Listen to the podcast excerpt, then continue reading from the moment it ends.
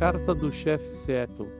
Em 1855, o cacique Seto, da tribo Suquamis, do estado de Washington, enviou esta carta ao presidente dos Estados Unidos Francis Pierce, depois de o governo haver dado a entender que pretendia comprar o território ocupado por aquela população indígena, faz mais de um século e meio. Mas o desabafo do cacique tem uma incrível atualidade. A carta.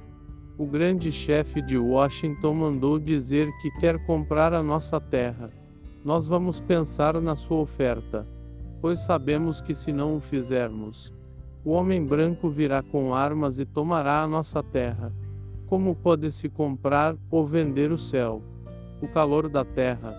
Tal ideia e estranha. Nós não somos donos da pureza do ar ou do brilho da água. Como pode então comprá-los de nós? Toda esta terra é sagrada para o meu povo. Cada folha reluzente, todas as praias de areia, cada véu de neblina nas florestas escuras. Cada clareira e todos os insetos a zumbir são sagrados nas tradições, na crença do meu povo. Sabemos que o homem branco não compreende o nosso modo de viver.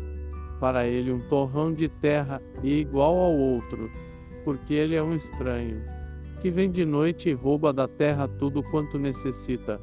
A terra não é sua irmã, nem sua amiga e depois de exauri-la ele vai embora. Se eu me decidir a aceitar, imporei uma condição. O homem branco deve tratar os animais como se fossem seus irmãos. O que é o homem sem os animais?